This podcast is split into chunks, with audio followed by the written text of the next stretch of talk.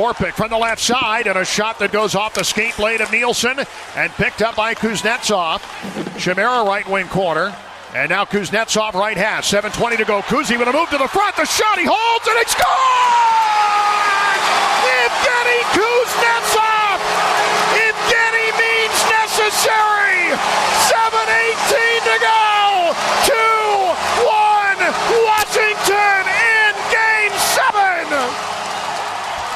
Wow, what a play that Kuznetsov. We've talked about him a lot, but one poise right there. He gets that puck all the way from the corner. Makes a great move.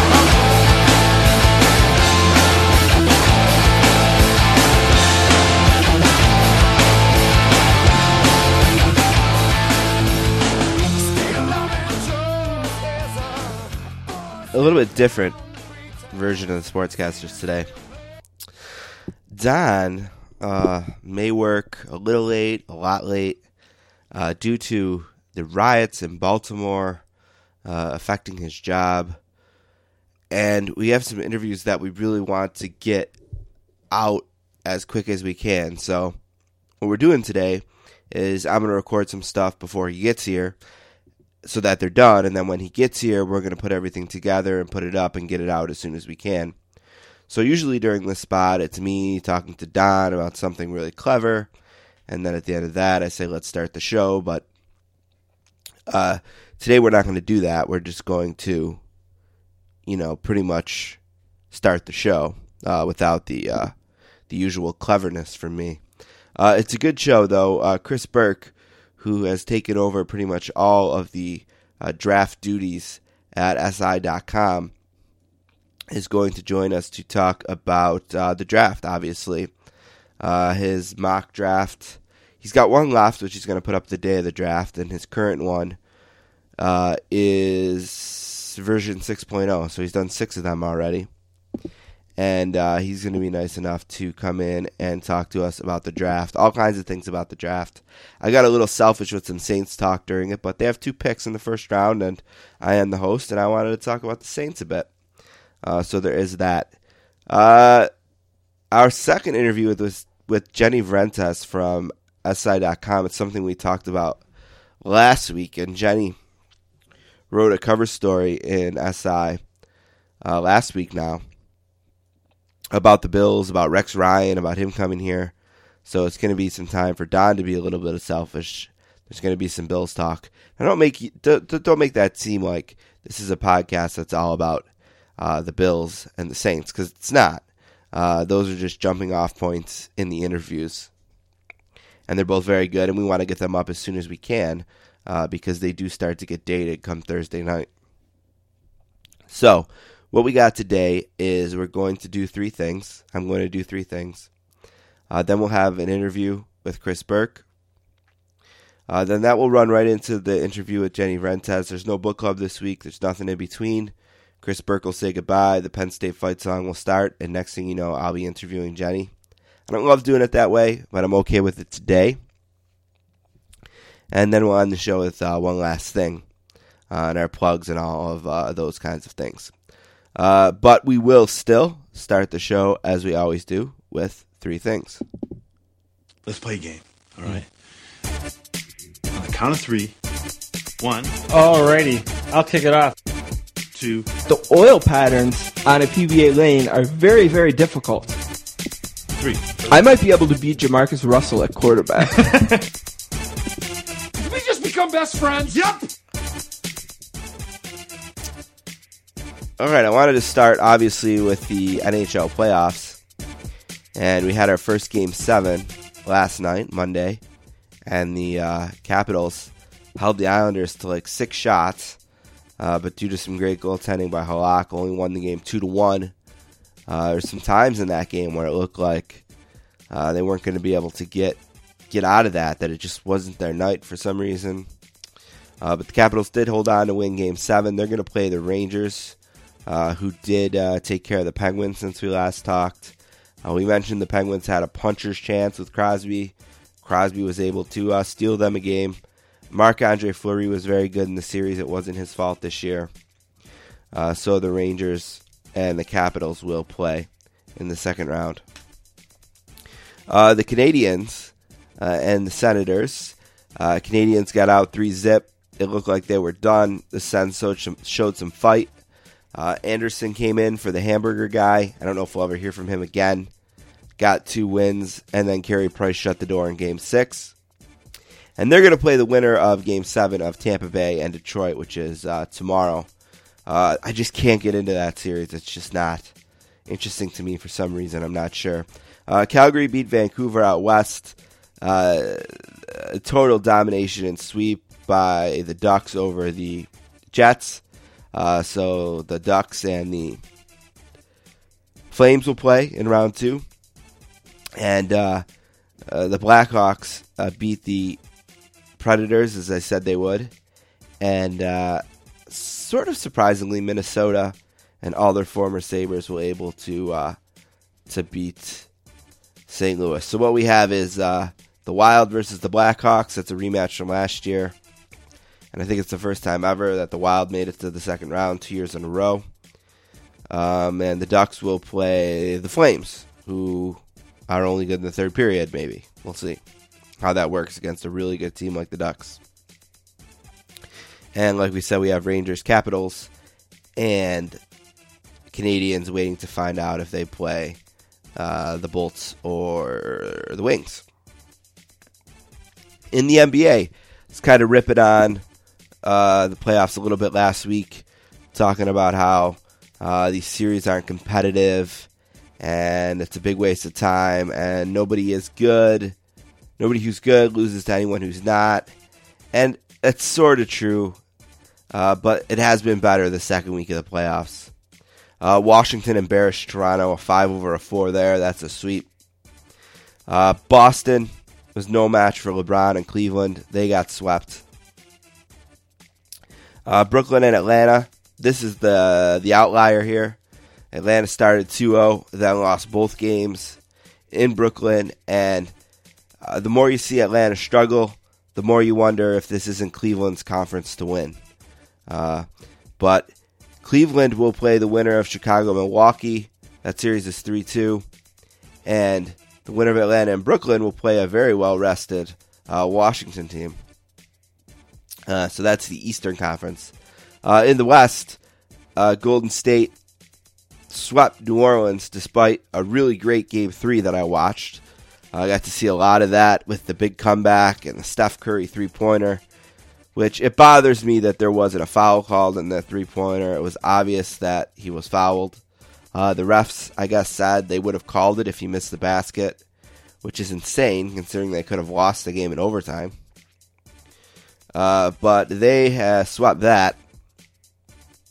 Uh, Dallas uh, got a game at home, uh, despite being down three nothing. They're going to see if they can extend that in Houston tonight. Houston leading three to one. the Clippers and the Spurs is the best series as we thought it would be. They're going back and forth. that series is tied at two. I bet that's a long one. And Memphis leads Portland three to one uh, and has a chance to uh, close them out tomorrow. So that's the NHL and the NBA playoffs as we are right now.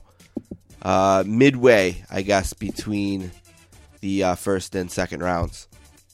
Third thing today is the fight of the century is on Saturday. Uh, Floyd Mayweather versus Manny Pacquiao.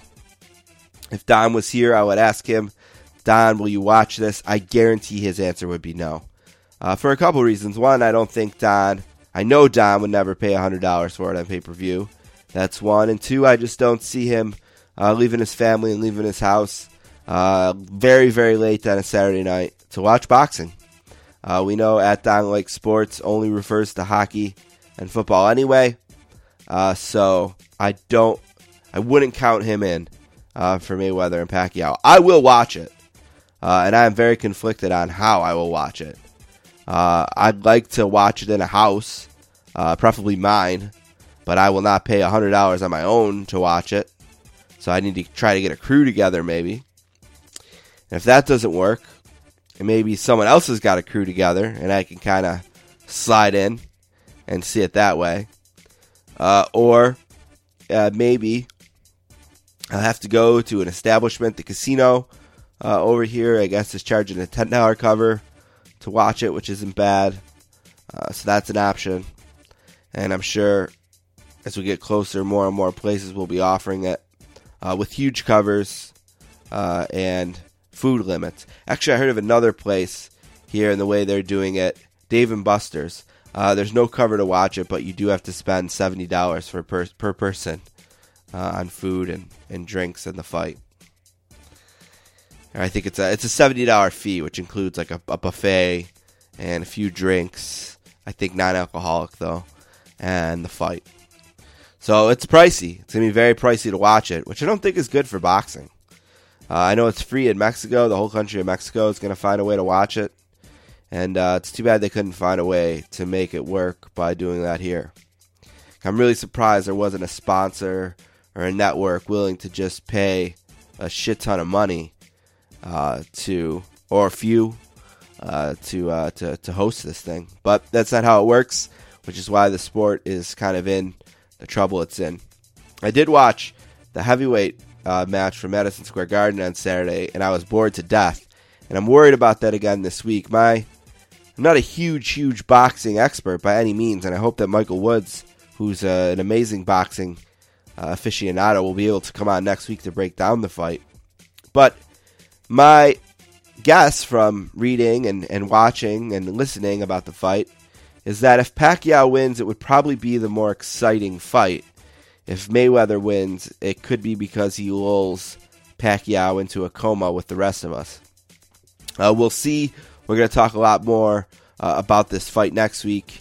Uh, what happened, what it means for boxing, where boxing goes for here from here, and uh, I hope to do it with uh, Michael Woods, who is the best uh, boxing guest there is.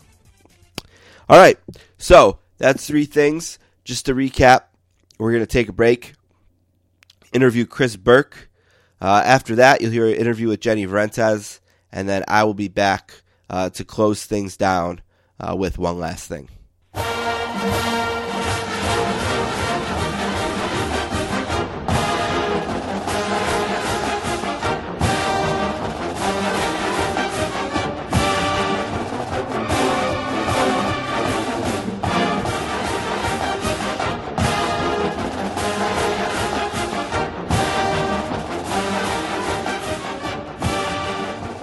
Our next guest is from East Grand Rapids, Michigan, and is a graduate at the University of Michigan. He's worked as an NFL editor, blogger, and associated press producer for FanHouse. Uh, today, he's a featured NFL blogger for SportsIllustrated.com and their de facto draft expert. He's making his 11th appearance on the podcast today. A warm sports welcome, sportscasters welcome to our loyal friend, uh, Chris Burke. What's going on, Chris? Eleven times, huh, man? That's pretty good. Yeah, Take that. I like how people are sort of they like to know like okay, so where does that rank me? You know, like people uh people take pride in their their amount of appearances. Some people get mad though, like someone who makes like making like their sixth or seventh appearance and they're convinced that's got to be like number 1.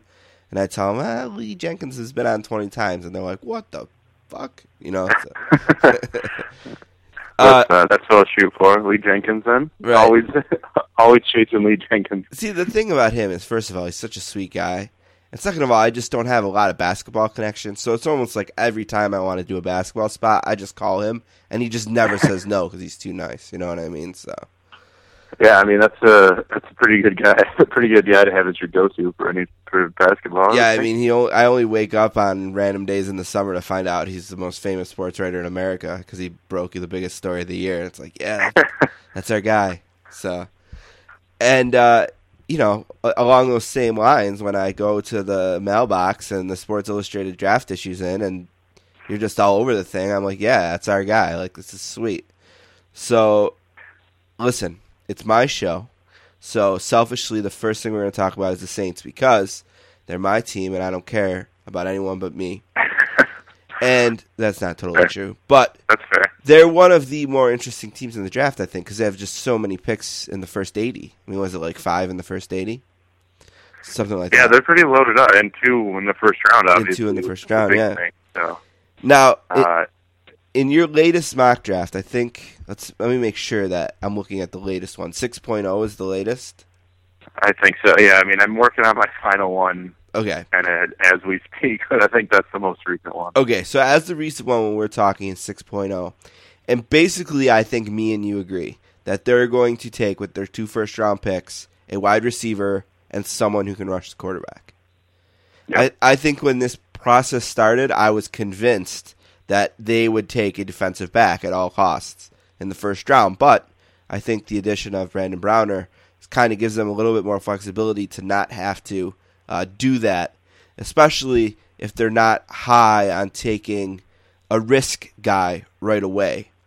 Um, the interesting thing about them, I think, is the question at 13 is going to be one, are one of the three top three wide receivers still available or not?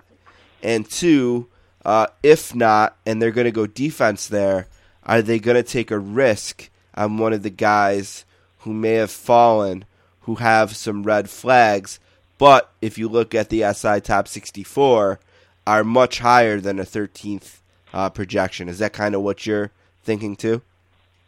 Yeah, I mean, I've had. Uh, I, I think Randy Gregory was my pick. If we're talking about the same. Yes, we are. Yeah, that's what uh, you had in this one. at 13, um, and he might slide. I guess it wouldn't surprise me if he dipped further than that, but that was sort of the line of thinking there. You know, you need a pass rusher. He's uh, arguably the most dynamic pass rusher in this class, and you're getting, you know, a guy that we had number three in the SI64 uh, because of just how talented he is and how versatile he is, and uh, you're getting him at 13. So I think that that's the value there would be really good. I mean, today on uh, the Tuesday's um, Peter King, his mock right before the draft, he has him taking uh, Gregory at 31. Right, and So White. is there. and White- That's and White incredible four. value at Right. 31.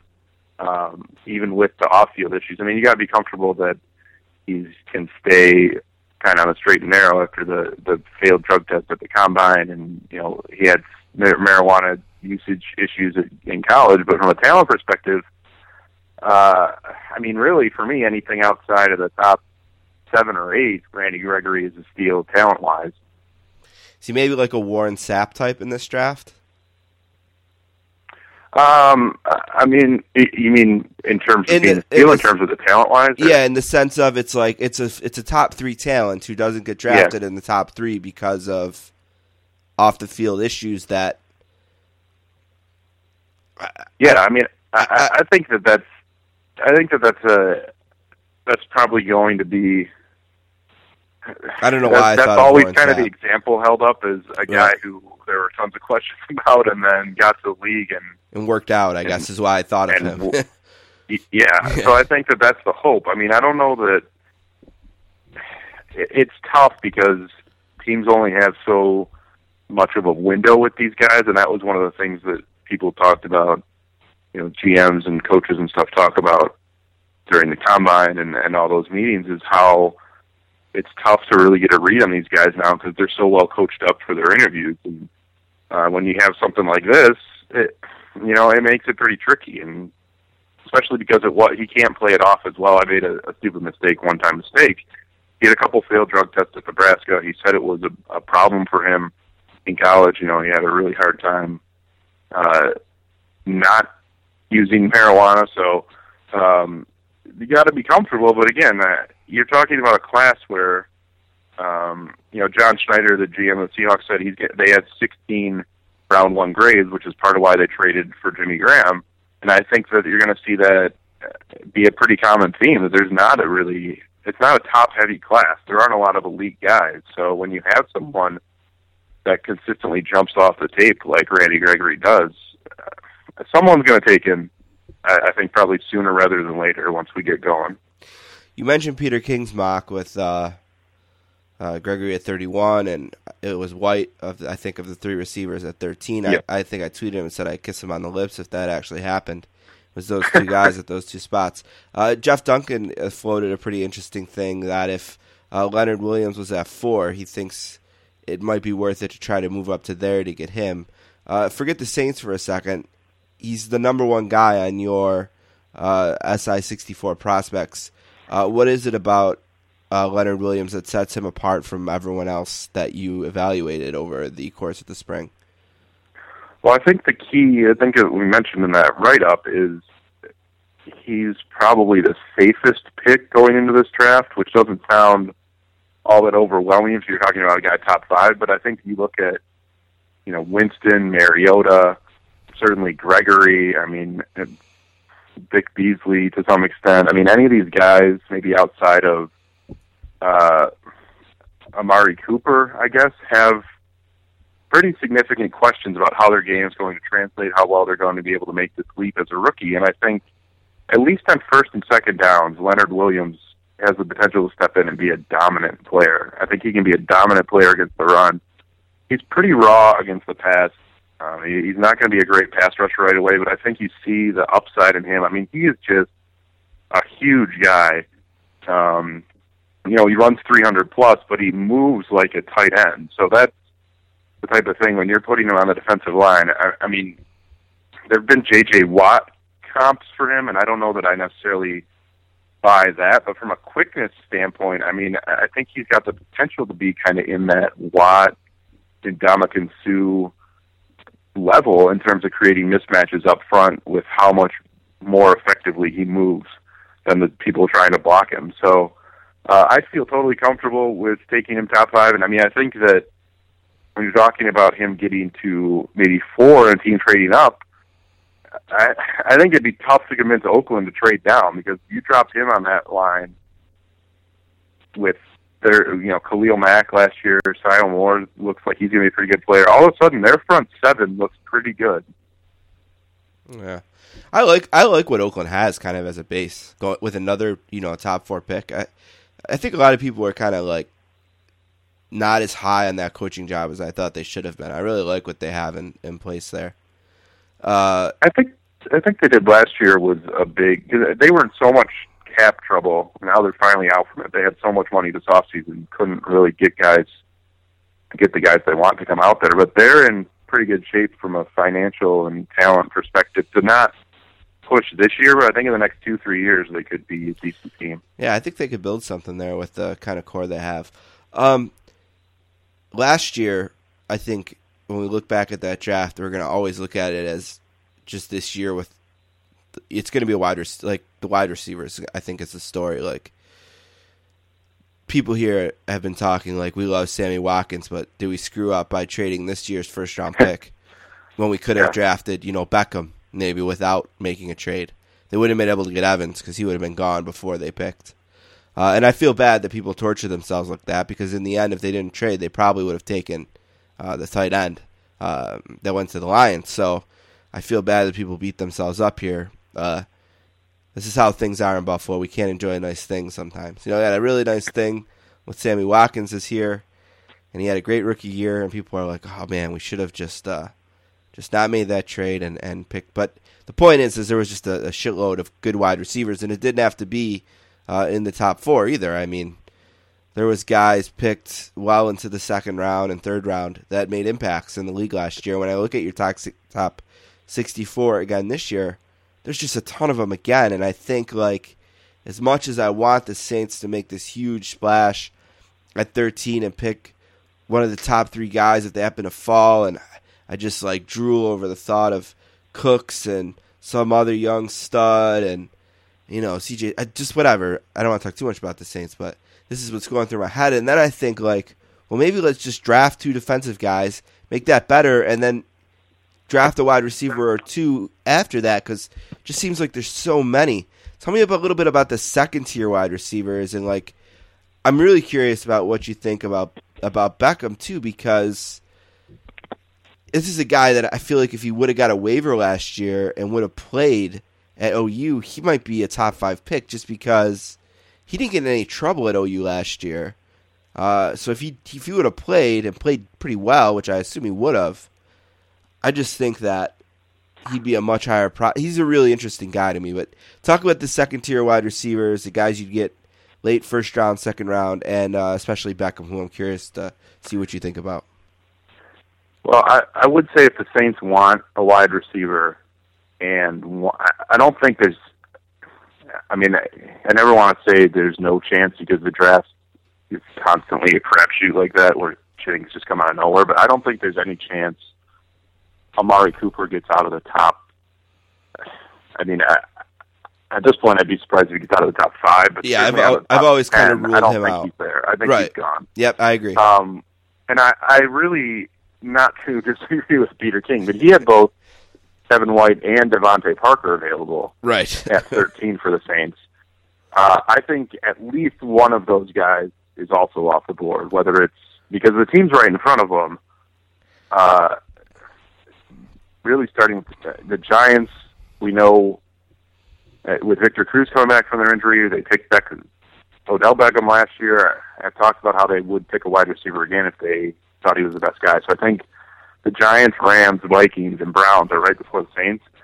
If those both those wide receivers are there, I think at least one of them comes off the board in that stretch. So uh, the question will be if you get one of the other guys, and if they do, uh, for me, there's I, I think those three clearly are the best three, and I, I put them. Cooper for me has been number one, but I actually like Parker more than White. I think he's he's been number two on my board. He was number three on uh, the SI sixty four, and White I think was ahead of Cooper. But um, if one of those guys is there, I think the Saints certainly should consider jumping because to me there's a bit of a drop off to the second tier. Not that you won't get a good wide receiver, but there's a bit of a drop off there. Um, yeah, I mean the second tier, the third tier, some of my favorite guys are going to be round three, round four picks, like Rashad Greene from Florida State's a really solid receiver, really polished. Tyler Lockett, I think, is going to be a great slot receiver. I like Lockett teams, a not lot. necessarily uh, a need for the Saints, but someone's going to get a good player there. Um, yeah, Beckham's really. There are a couple wild cards, I think, in the wide receiver group. Um, Devin Smith to me is one from Ohio State because he has a very specific skill set uh, as a deep ball receiver that might appeal to a team in round one, but to me, he just as easily could fall to round three, and I wouldn't be that surprised. And Be- Green Beckham's the other one because, as you mentioned, when he's played, he's a dominant type receiver, and six five. You know, he can go up and get the ball. He can win those battles over the middle. Um, Yeah, he was a five star number one recruit in the nation when he was going into college. Yeah, I mean he's Right. he's legit, and the problem is it's not just that. Obviously, he has a, a, a very serious allegations of domestic violence that that cost him his uh, time at college, but he also now hasn't played for it'll be you know two years um, by the time he gets on the field again. So um, you add that into the fact that he still needs, I think, quite a bit of a development as a route runner Yeah. and, and things like that. It, it's a gamble. Um, I would be, I wouldn't be surprised if he goes round one. Uh, I personally would be hesitant to take him that high because I think it's going to be a, a longer process than you would want from a guy in round one. Yeah, Uh, he's a guy. He's a guy who just cost himself so much money in college. I mean, well, I guess it's to be determined how much he cost himself exactly, but I just always think about what if they would have granted that waiver. I I, Yeah. I understand why they didn't. He, he probably didn't deserve to be granted a waiver, but you know, I just think about him kind of. He got through the year there without any incident, without any trouble, and I don't know he's interesting to me. He's a really interesting uh, uh, guy to me. You know it's not that interesting to me for whatever reason? Um, and we're referencing this back to the Saints sometimes, but doesn't have to be necessarily about them. But I don't get all that pumped up when I see Victor Beasley, uh, name next to them, and uh, or Bud Dupree. I don't know. These two guys just kind of feel like picking guys to so you can pick a, a an edge rusher kind of a guy. Like they they don't feel like 13th overall picks to me. Tell me why I'm wrong or right about that. Well, I I think I agree with you on half of those assessments. I, I I'm not totally sold uh, on Dupree, and I get why he's gotten some hype because I think he from a you know he sort of fits that prototype. He was he's six four, like almost two seventy at the combine. Um, but with the athleticism to drop back and play linebacker, so he kind of fits that prototype right now for a guy that you would want um, if you're if a team plays that kind of hybrid defensive front where you want your outside linebacker to really step up and play on the line of scrimmage. I mean, he he fits what NFL teams are looking for there physically, um, and he has the speed to go make plays, which he does. I mean, you can pick up any any of his games and really find one or two plays where he just dominates. Uh, but that's the problem for me too. Is there's only a couple plays. You know, he's not a guy that takes over entire games. He reminds Um, me of the guy the Bills picked from Penn State. For some reason, I can't remember his name. That just only does one thing really well, and if for some reason doesn't translate in the NFL, he's he's painting on. Uh, next thing you know, he's painting on um, on uh, the the show in the beginning of the year, Hard Knocks, and not Oh, playing yeah, on- yeah. on the field. You know what I mean? Like it's just I don't know something yeah, about him I mean, scares me. I, I just think it's this is to me one of those that's hard to get a read on before the draft because I think we see guys like this get hyped up during the process because they're such great physical specimens. But then when teams heroes, get yeah. boil it down to production and how their skill sets where they are right now translate, they tend to slide a little bit. So I, I'm not convinced at the moment. There's been top ten buzz on him this week, and I don't know that I buy it. It's sort of the same thing that's going on at. Uh, it was the same thing that happened with Devin Smith, really, who I mentioned, and and the same thing that's going on right now with Damarious Randall, the safety, who's getting bumped up over Landon Collins in a lot of drafts for some of the same reasons. I, I think teams fall in love with the, you know, height, weight, speed trio, and then circle back and and sort of second guess these things. So I don't know that he'll end up that high.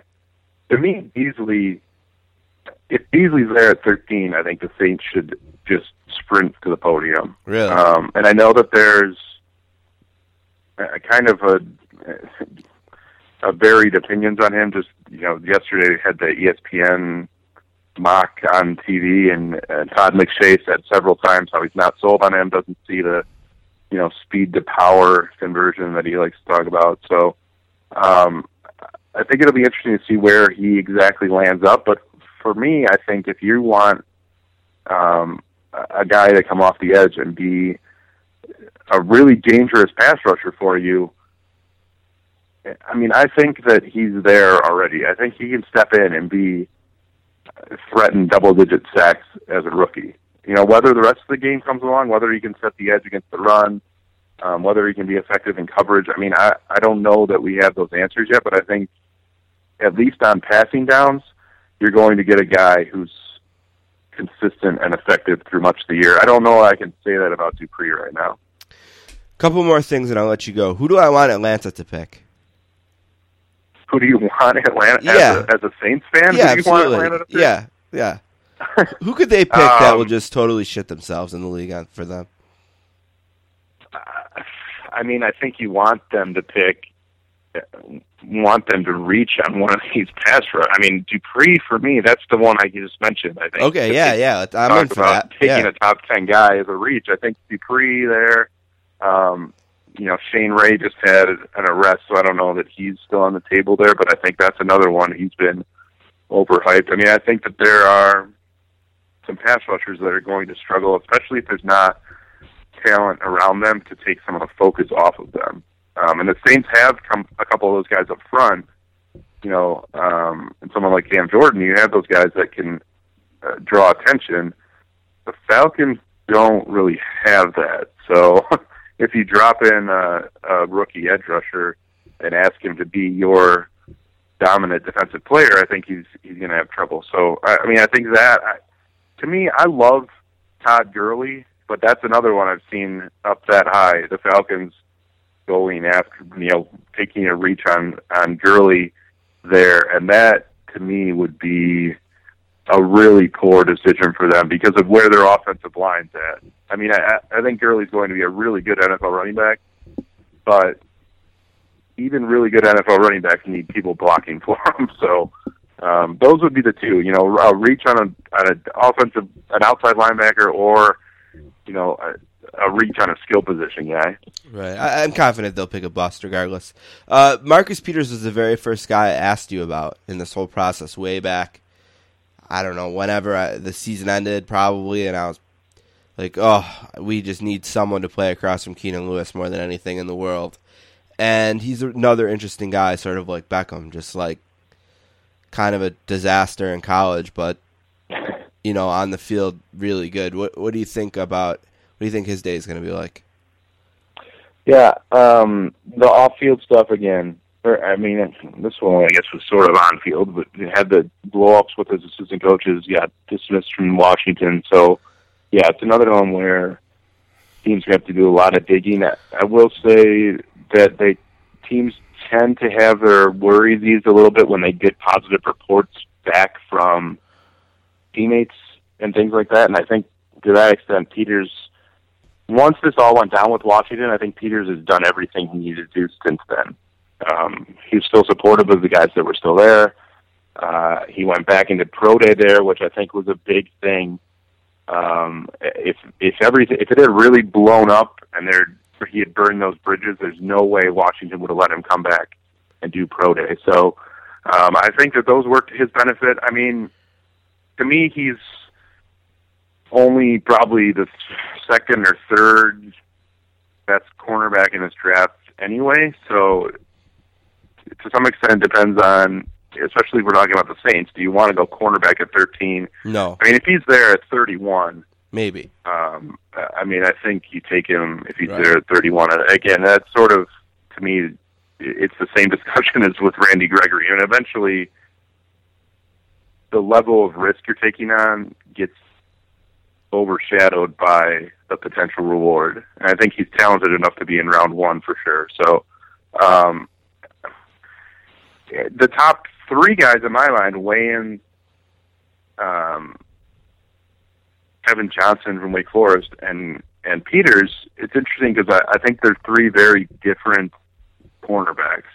Uh, so it'll be interesting to see who wants what and what exactly the Saints are looking for. I mean, if you want that physical guy that's going to come down and play the run, then you take Trey Waynes. And if you want someone who can shift back and forth between zone and man really well and is very smooth in his in his uh, plays, but maybe doesn't give you as many game changing plays, then you take Kevin Johnson. And if you want the guy who's going to take some risks and, and force some turnovers, then you take Peters. So uh, I think That- C for the Saints. that's but, group. Right. That's an interesting group. No, I, I just think it's. Uh, I I think the cornerbacks could go several different ways in round one.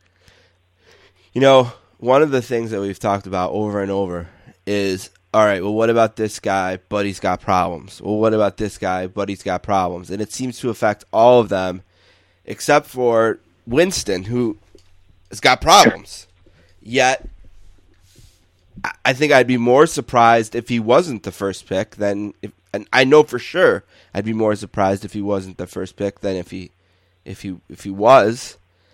And it's really curious to me because the second guy on the SI 64 is a quarterback who to me doesn't have a lot of problems. So, what is it about Jameis Winston uh, that his problems just seem to be bounce off of him for some reason?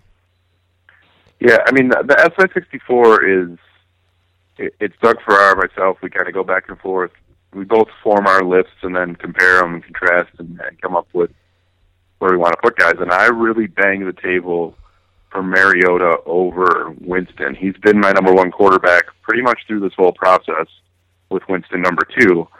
Um, and I get why that order would be flip flopped because I think that the discussions about Winston's skill set being more ready for the NFL are, for the most part, true. I don't think he's as, you know, people talk about it like he's going to step in and, and be fully confident in an NFL system, um, and Mariota is going to be lost because of the system he played in college. I don't think the gap there is nearly as big as some people make it out to be. Um, and I think the issues for Winston beyond you know the, the off field stuff obviously and Tampa Bay has vetted him very thoroughly. I'm sure other teams have. Tennessee, I'm sure, has gone through a lot of the same process, um, and probably some other teams below that, just in case. But uh, I think there's also some on-field stuff to be concerned with. I mean, I think that a lot of the interceptions he threw last year were because of poor choices. I think he makes some mistakes. I mean, Doug uh, in our SI64 write-up compared him to Jay Cutler, and I think there are a lot of those. I think Winston's much better in the clutch than we've seen Cutler be, um, but from that mentality of trying to make plays out of nothing and then force yourself into turnovers, I think that Winston does a lot of those things. So I don't know that either guy is going to be that good next year. Um, I don't know. So it really comes down to which quarterback you're more comfortable with, and if Tampa Bay is more comfortable with the transition of Winston to a pro style system, they feel good about him off the field, then by all means, uh, that that's with a quarterback especially. You've got to be sold on the product you're getting because we've seen teams take quarterbacks in the top ten and then spend three to four years just going through the motions with the. I mean, the Bills are in it right now with EJ Manuel on the Jets with Geno Smith. It, it right. set you back for a while. Winston just seems like a pain in the ass to me. I don't know. Do you think these two guys are going to go one and two? Um, I think at this point, yes, because I, I think Tennessee. I think Tennessee's really going to have to be blown away to move out of that spot. I think it would have to be. I don't know that they need to get Philip Rivers, but I think they'd have to get a a bunch of draft picks to slide back. Um, so I, I think they go one, two, and a part of it circles back to what we talked about before. I just don't think there are other guys that necessarily are obvious picks there. I mean, I love Leonard Williams. I like Beasley. I like Amari Cooper, but you know, we're it's not like last year where you're saying Clowney versus the quarterbacks. I don't think there is that defensive player necessarily right that you have to take. If one of them doesn't get two, is is it going to be a wait? I don't think it'll be that much of a wait. I'm, I mean, again, you never really know. We saw Aaron Rodgers slide. We've seen guys sit there and wait forever just because uh, teams don't necessarily think they need a quarterback right this second. But I, I think there are enough teams, um, and to me, you get to probably Cleveland as the cutoff. I don't know that they'd go to a quarterback again, but you get into that range. Uh, St. Louis is another team that could go quarterback. I mean, I think there are enough teams that would be intrigued by the idea that he wouldn't sit around forever. And then you still have Philadelphia out there. I mean, if Mariota slips into the 12, 13, 14 range, I, I don't think Chip's going up to number two to get him, but if he's in the middle of round one and sitting there, I, I think Philadelphia certainly could make that move. So I don't think he gets out of the top half of round one. I really think he's gone by the time the Jets pick. To me, that's sort of the basement. That's the floor. I mean, I think if he's there at six, the Jets take him. We uh, a couple quick things, and I'll let you go. We talked a lot about the Saints because I wanted to, uh, but forget them who is there another team that kind of is going to control this draft in a way? Is there like a team that just kind of well, if they do this, then the draft goes this way, or if they do this, it goes this way? Is there kind of like going to be someone driving this thing, or or no? I think it's Jacksonville, Jacksonville? at three. Okay. Um, because I think Tampa Bay, as you said, if Tampa Bay doesn't take Winston right now, I think it'd be pretty shocking. Um, so you almost just you almost lock that one in, and I think more and more signs are pointing to Mariota at two. So then you get to three, and Jacksonville could go really any any other available direction there, and and justify it. So it, you really can't get a feel for who it might be there. I think I think we have a handful of potential guys, but I think they could go any number of ways, and then that in turn, you know, you leave Oakland with a different set of choices, and we're also going to see if Mariota's still there at three, Jacksonville could fly back. Uh, I think they could fly back if the team falls in love with Cooper. Um, you know, Dante Fowler, Beasley. I mean, there are guys that I think will entice teams to come trade up. So Jacksonville's going to hold a lot of cards, assuming one, two fall the way that we think they will. Jacksonville's sort of like the Raiders, where I kind of like like what they have as a base, and I feel like adding another top four pick or top three pick there. That you know, like maybe they're a team in the right direction. I like their coach too. There's some things I like about Jacksonville and the Raiders for some insane reason. Uh, Chris Burke uh, writes for Sports Illustrated and uh, SportsIllustrated.com. He's at Chris Burke underscore SI on Twitter. What are you doing on draft night? What, you gonna do a blog or like what? What are your plans for this uh, draft uh, extravaganza?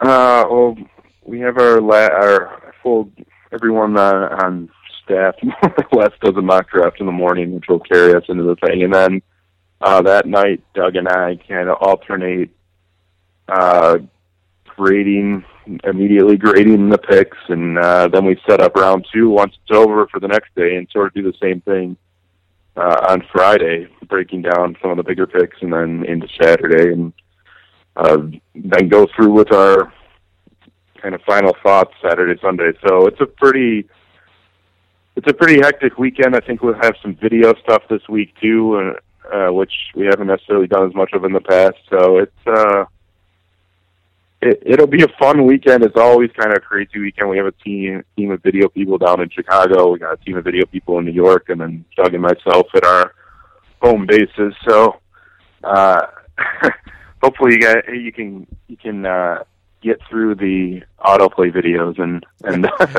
read some of the stuff.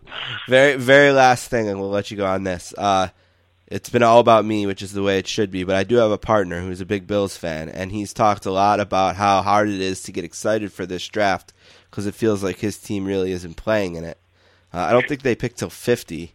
Um, what would you tell him as a way to be excited about this draft? Is there a guy that he could hope for around fifty? Is is there any inkling that they might try to trade? I mean, is there any is there anything you could say to him to say, "Hey, champ, it's it's all right. It's going to be a really great night on on Thursday or Friday or whenever the Bills finally get around to making a pick." Yeah, I mean Thursday's probably going to be rough. Uh, Friday, Saturday. I, the good thing about this draft, I think, for the Bills and for any other team that's uh, in need of either multiple guys or doesn't feel great about their spot in round one, is it is. I think we're to get into round, even into round four and five, and have starter caliber players. So, um, if a team is is comfortable with the board and drafts well, I think you're still going to see uh, still going to see some impact guys, and we saw that last year. And, I mean, it happens every year, but especially last year, I think was a really good draft in terms of finding guys in the mid to late rounds who could step in and start, uh, step in and contribute. And I think uh, there will be some of those those guys again. So, um, and hey, you know, it's a long wait. It's a really long wait to fifty, but I, I mean, you look back at last year, and Carlos Hyde was 57. Um, you know, Davante Adams was right in that range. Uh, round three had some. Preston Brown was the Bills' round three pick last year, and probably is going to start this year. So there certainly will be some guys there, but yeah, I mean, I, I don't see any way they trade up into round one unless you know Mar- Mariota's there at 31. they can go get him, but uh, I doubt that happens. And hey, like you said, if they're confident in their draft board and and draft well, I mean, no team over the last 16 years has proven to be more effective uh, in the draft than the Bills for sure. I mean, they just they kill it year after year after year, which is why they've had so many playoff appearances in that stretch for sure. I, I mean, I, I think the good news for them is that, other than the depth of this draft, is that they're not in as bad a shape as they have been That's in the true. past. That's true. So um, I told them to I just they watch. can feel pretty good about what they have in place already. But uh, yeah, I mean, to sit out round one, uh, especially when you're a team that ha- it's different for Seattle to sit out round one than it is for for Buffalo to sit out round one. Right, because their first round pick is Jimmy Graham. So when Yeah, right. And I mean, they also had that success. You know that they're going to be pretty good regardless. I think so. Right. Uh, the Bills are still trying to climb that mountain, which makes it a little tougher to skip round one. But uh, I mean, if Sammy Wat, I, I don't think we can judge Sammy Watkins fully on what happened last year either, or comparing him to Beck, Odell Beckham. I mean, I think I think you got to get the quarterback situation a little more settled and the offense a little more settled. And we'll see what Sammy Watkins can do. It wouldn't surprise me if he still turns out to be, you know, the best top two, three wide receiver out of that class. yeah, it's just that if he's you know let's say he's Julio Jones, like he's that good. Yeah, I mean, how I- how bad does Beckham need to be to think, wow, they made a great trade? Well, uh, that's uh, like you said. It's I- sort of tough to sit there Yeah, and it's do not that it's not because I don't Yeah, think it's not nice. I, I don't think Beckham Probably wouldn't have been goes into Buffalo and plays that well either. I mean, Beckham True. had Eli Manning and the Right. perfect offense for his skill set. So that's kind of the tough thing about I'm being mean. I'm, I was just playing mean. the if what if game. The what if game's always there. I was being mean, and I'm sure that Sammy Watkins watching himself on the jumbotron and getting caught from behind against the Jets is a one-time thing. They don't have to worry about that ever happening again. So, uh, you know, I was just teasing a little bit. All right, Chris. Uh, thank you for talking for so long. It's probably longer than you wanted to, uh, but I appreciate that, and uh, hope you get to have some fun uh, with all this draft stuff. You're killing it. Um, love it. Love all the all the work that you do. Really excited to uh, be able to share this with our listeners. And uh, thanks, as always, for all eleven glorious appearances you've made on the show. Yeah, I look forward to number twelve. Thanks for having me again.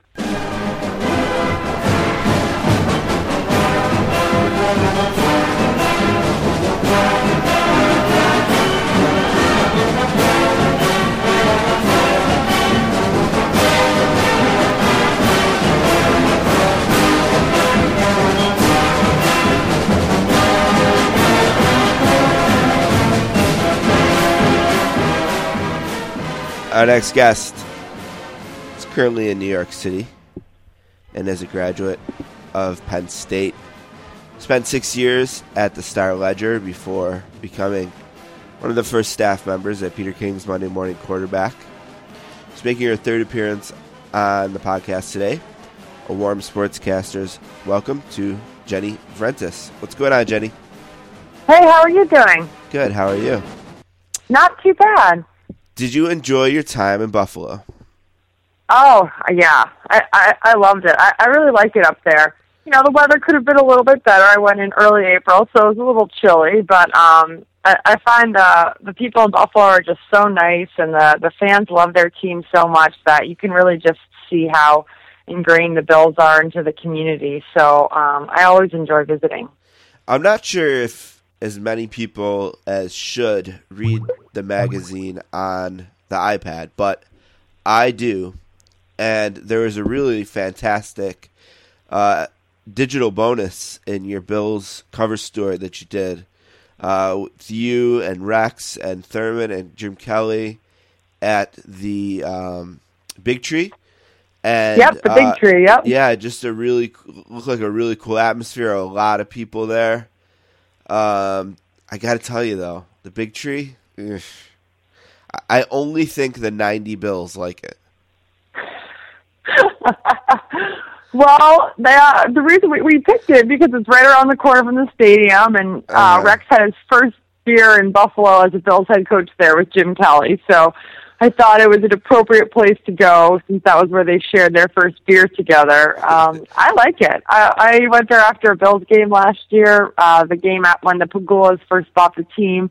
So it was a great atmosphere in Buffalo that day. So just seemed to me to be such a such a um, a, place that's representative of the Bills and Bills fans, and a place where Rex fits right into. I know he goes there on his own uh, with his wife sometimes, or he's brought his son there. I think he watched the Pro Bowl from the Big Tree Inn, so it's definitely part of his uh, rotation.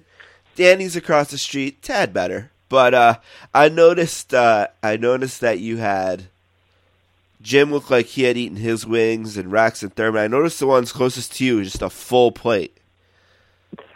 Yeah, you know, I have some food allergies, so I was a little hesitant to to try the wings. I had um one or two of the the honey version, I think, because they weren't breaded, but I think the other version um had batter on it, and Oh, I can't no, have they serve- gluten. So They serve yeah. breaded wings there? Are you serious? See, oh I- god. well, you know what? I couldn't be sure. I didn't ask, and I didn't want to be rude, so I waited till it looked like. uh I, I could be wrong. I could be wrong, but um, yeah, I'm, I'm allergic to gluten, so I have to be a little wary of what I eat.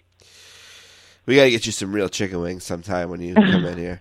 Uh, anyway, it was really cool. Looked like there was a lot of people there to enjoy it. Um, really cool kind of added thing, which is one of the reasons I love reading the magazine on the iPad. But uh, I'm always curious, like when you decided to do this and you came out to do it. I'm sure you had a specific sort of story in line.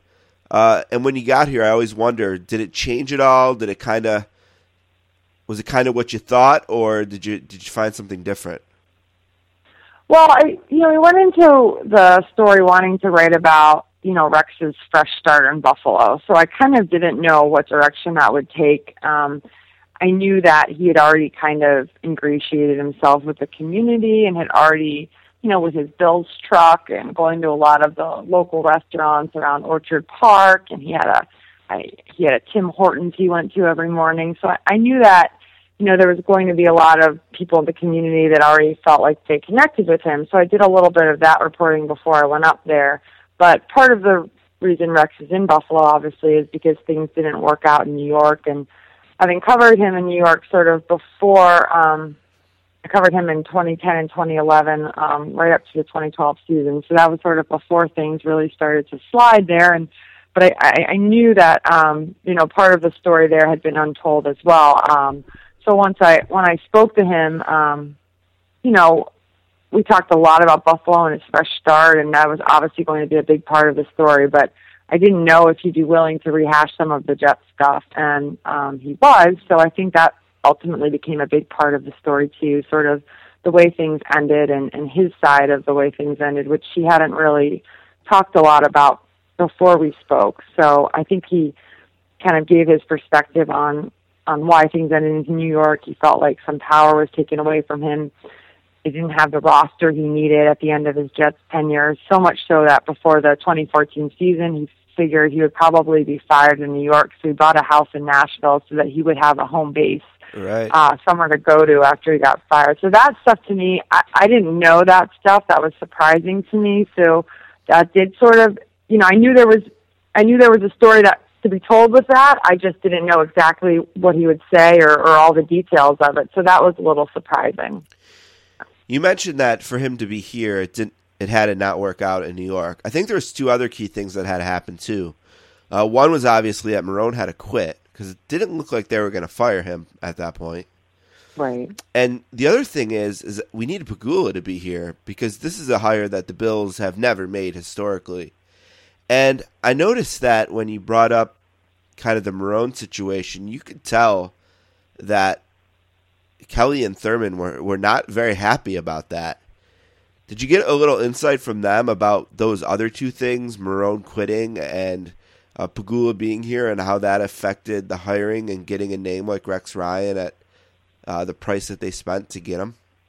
Yeah, I think, you know, the Pegulas were definitely a big factor in Rex going to New York because um, he wanted to go to a, a team where he felt like he was comfortable being himself, that they really wanted him. And I think the Pegulas definitely led the charge um, in terms of, you know, making it known that, that he would be their guy and that he was someone that they wanted and, and he could, they wanted him for all the things that, that Rex Ryan brings to a team, you know.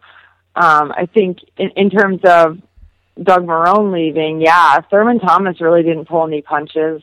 Um, he was expressing that, you know, he didn't like being around the team as much when Doug Marrone was coach. Obviously, that's one person's opinion, Right. Um, but it's an important one because I think Thurman's around the team a lot. He has relationships with a lot of the players, so I think it's sort of based on firsthand knowledge, and I think he's also kind of an influence on on the organization. So I think his opinion is an important one, and he just. um I think he, you know, they're obviously completely different approaches. Doug Marrone's very buttoned up and after a nine and seven season last year, you know, they they would have moved forward with him. That was a plan that he was going to be the coach, and then all of a sudden they're scrambling and finding a new coach. Um, and I think you certainly do see a lot of when one coach leaves and a new one comes in, and they're 180 degrees different in personality. You know, obviously certain things come out. Um, they're behind a new coach and they don't like the old coach. I think that's natural. That happens everywhere. It's certainly happening in New York with the other way with Todd Bowles coming after Rex Ryan. But um, I think some of Thurman's points out were were valid. He said he was stealing them even during last season. So um, I think it was interesting, and Rex has really made an effort to embrace those guys, which I think has helped him kind of fit into the community too. You know, obviously, when you go from New York City and you come to Buffalo, it's going to be different. And Yeah. one thing I was thinking about that is going to be very different is uh, the relationship that Rex has with the media.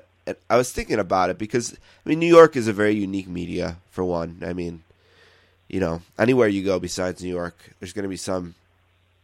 It's going to be different, but I was even thinking about like radio. You know, the number one radio station in New York, WFAN, and especially the number one show and the Mike Francesa show, and the Jets have historically awful relationships. You know, the only sports radio station here, WGR, is the flagship of the Bills Radio Network. Uh, they have a show uh, every night. I think you were even on it. Um, Yeah, the John Murphy. the John show, Murphy show, which is it's a commercial. I mean, John Murphy's a a good guy, and you know, I don't mean that as a put down, but I mean, it. You're not going to tune in there and, and hear much uh, critical, you know, of the team. That and they have one for the Sabres as well during the day. It's the same thing, a two hour show uh, that's essentially, uh, you know. So it. My point isn't to to to say anything mean on, on Murphy's show because it's actually a good show. But uh, wow, what a difference, right? I mean, to go from the relationship in New York that the Jets have with their uh, number one sports radio station and the relationship that the Bills have uh, with the number number one sports radio station here.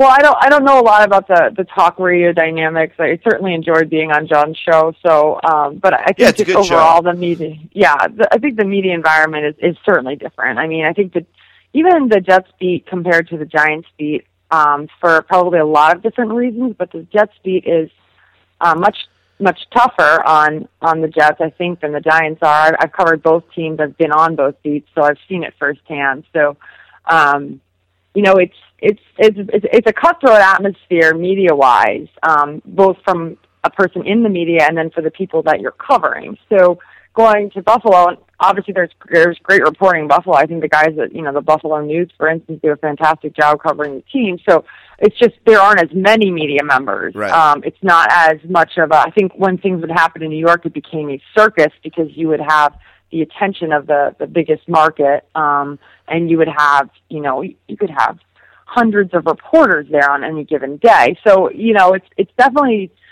they're out of the pressure cooker a little bit. The Jets, um, for a long time in New York, have you know, in comparison, the Giants have not won Super Bowls, obviously. So it's a much they have a much uh, they have much less goodwill built up uh, in the media and with the fan base, and you know, so it's just it, it, when you're the Jets head coach, you face a lot of scrutiny. That is a tough job to have.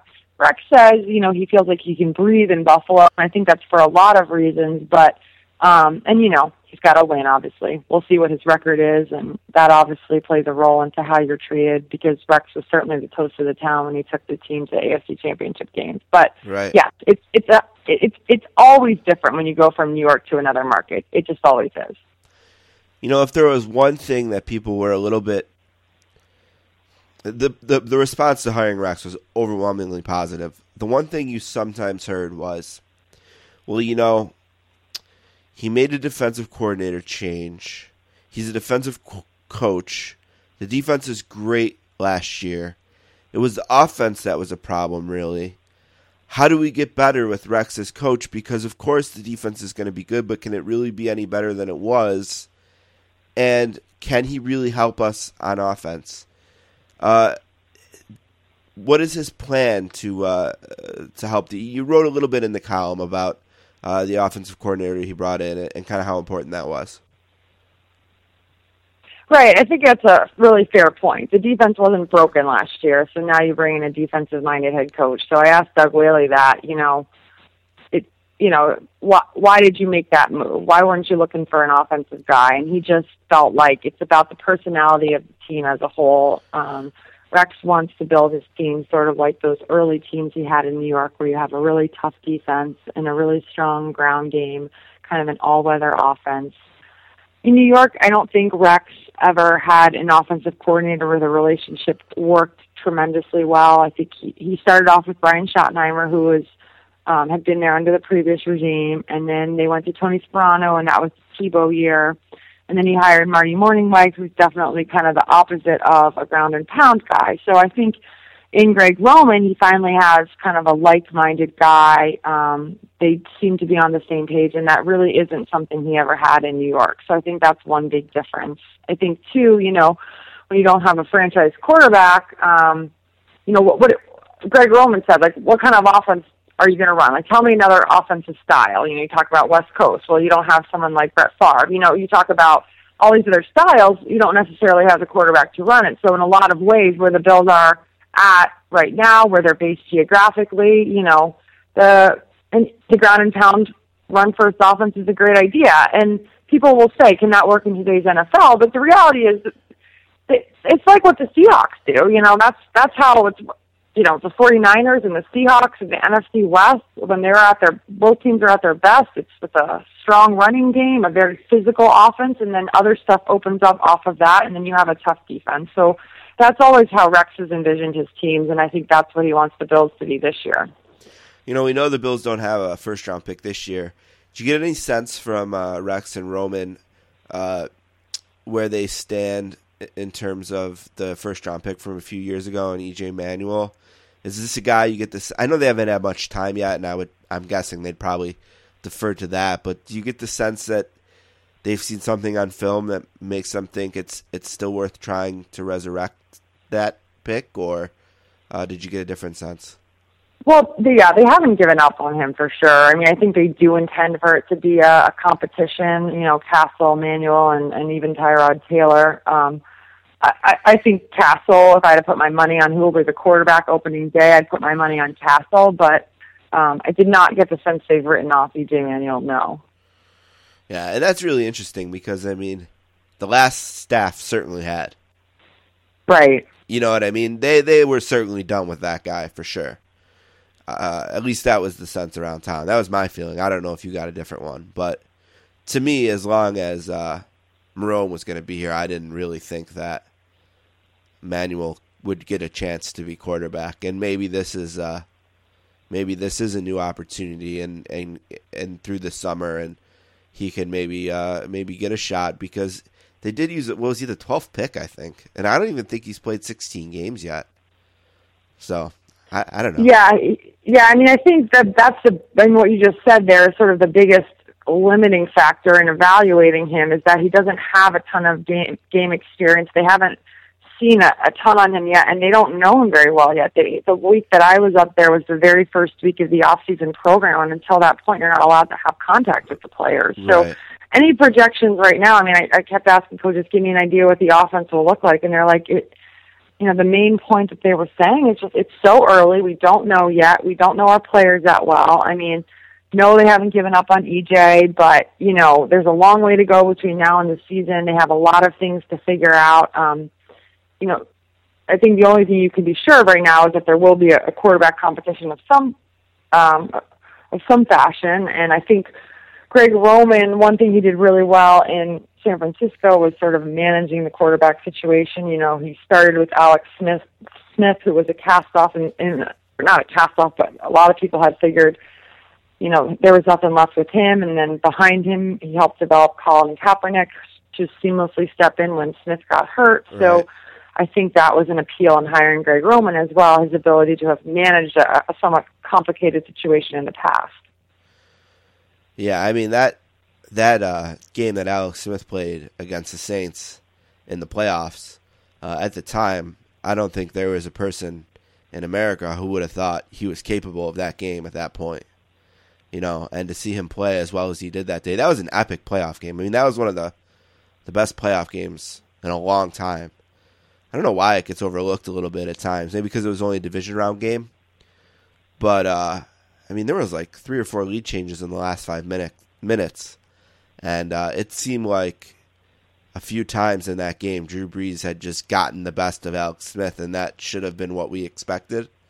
And uh, man, I, I you got to give uh, give Roman a lot of credit for having him in, in a position to be that good on that day.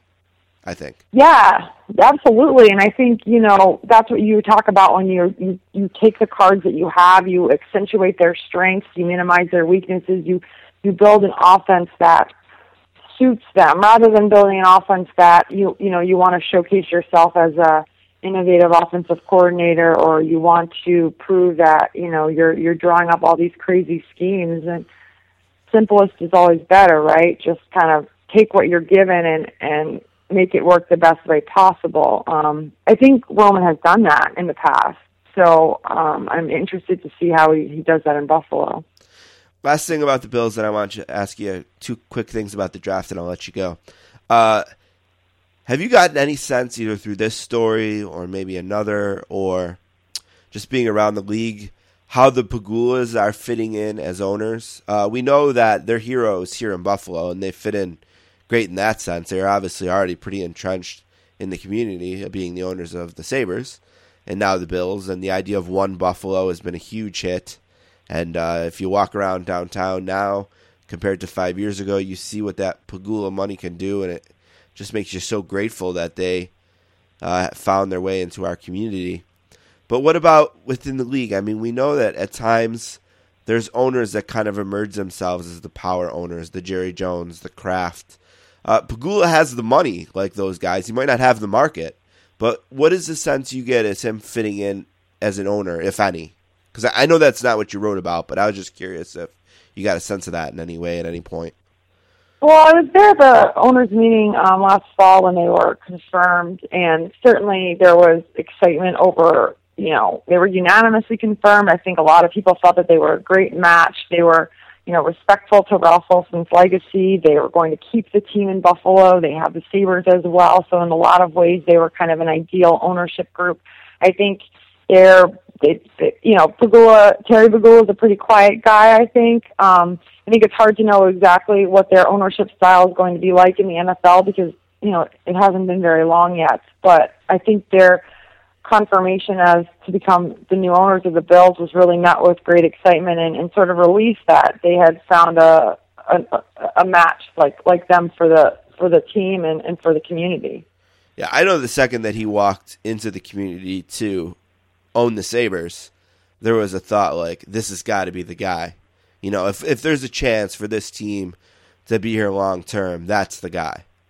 You know, like that, it's got to yeah. be him. And, and to think that it worked out again, I mean, things like that just don't seem to happen to Buffalo. At least that's the perception, you know, and that's the attitude around here a lot too. You know, uh, just the other night when uh, the Sabres didn't win the draft lottery, you know, despite the fact that we cheered here like uh, crazy people all year for them to finish 30th. So even if they lost that lottery, uh, they'd be able to get the second pick there's still those moments of like, oh man, we're such losers, you know. But guys like uh, Pegula are really important to, I think, uh, maybe changing that. And uh, yeah, yeah, yeah. Um, real quick, uh, I asked you uh, real quick before we started about uh, the draft this week. Uh, can you tell us a little bit about what Monday Morning Quarterback's role is going to be in covering the draft and kind of what you're looking forward to uh, checking out when you get into Chicago? What things you're interested in seeing play out in this year's draft?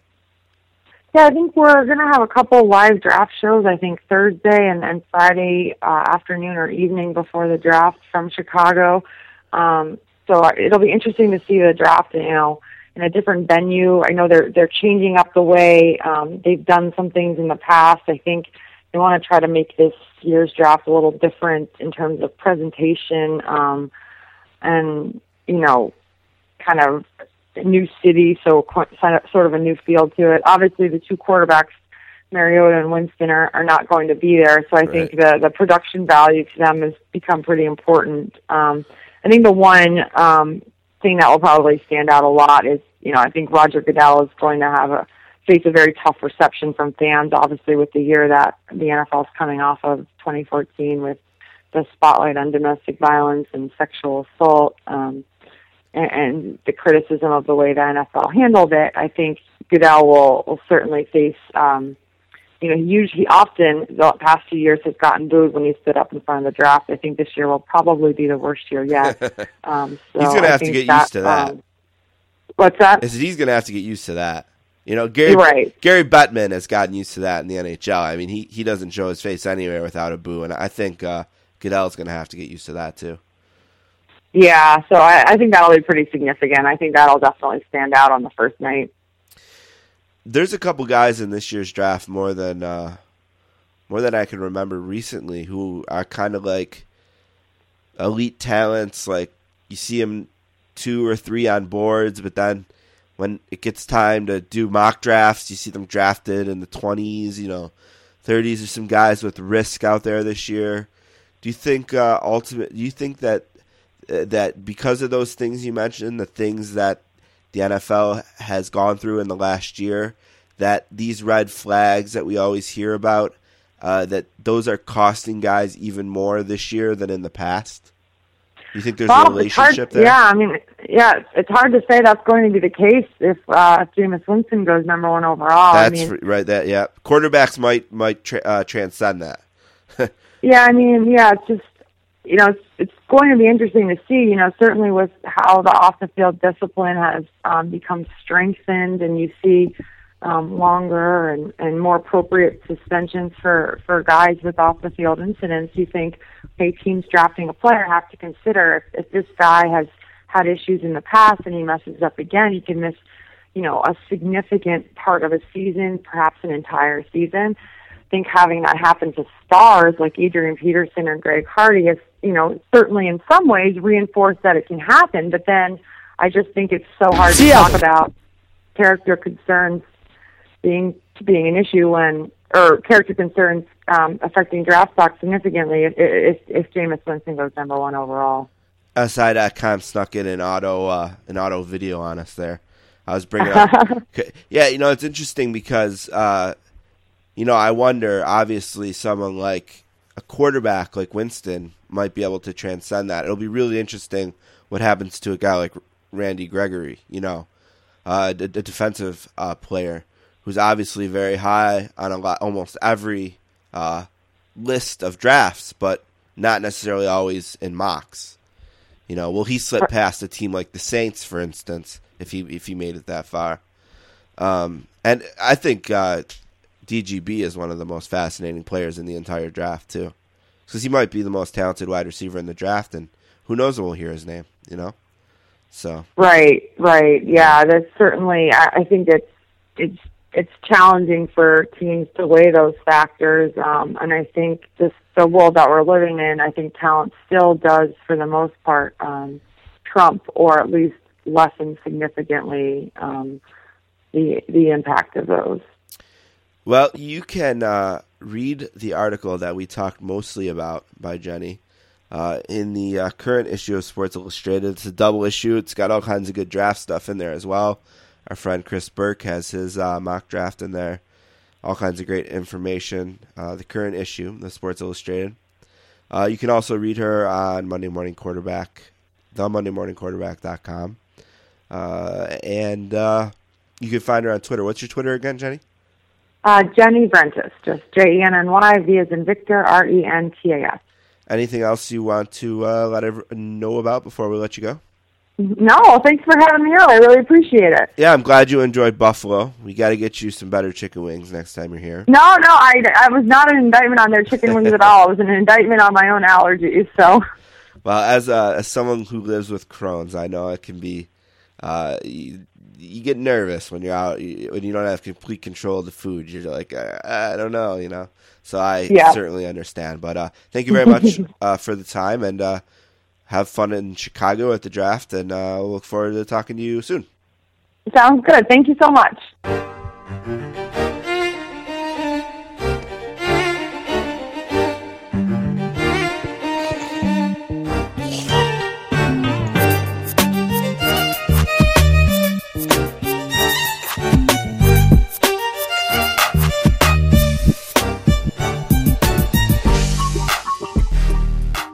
Right, I have to thank Chris Burke and Jenny Vrentas for being on the podcast today. Always appreciate that. You can listen to this week's podcast, last week's, and any week's on our website, www.sports-casters.com. Uh, last week we had uh, Jeff Passan and Will Leitch on. Uh, didn't have that one up uh, as at the top page for as long because we wanted to get this one up. Uh, but there's some great stuff on there. Definitely uh, suggest checking that out. You can email us, the sportscasters at gmail.com, or you can find us on Twitter. I'm at sports underscore casters, and Don is at, at Don Like Sports. Uh, so I think that's uh, all for the plugs uh, this week. Uh, like I said, um, missed Don today, but we wanted to get this up as quick as we could. Uh, but I will leave you with one last thing. Uh, it is currently April 28th, and on May 4th, I have a nephew due. My brother's wife is finally giving birth to their son, Gregory the Third and everyone in the family is very excited uh, for Gregory to uh, arrive. And the interesting thing about today and yesterday and tomorrow, really, is that we're kind of to the point where Gregory could arrive, you know, anytime. Um, and that's sort of weird. They give you this due date, and I think when you're six or seven months away, you just kind of figure, all right, well, he'll come on the due date. Uh, but the reality is, he'll come when he's ready and uh, that might be today or tomorrow uh, or the fourth or sometime after that. Uh, and that has got to be brutal for my brother Greg and uh, my sister in law Laura. So I know how excited I am. I can't imagine how excited they are. And it's got to be uh, a long, a long wait. Uh, but I'll be back next week with the very exciting news about what it was like to meet and hold my nephew for the very first time.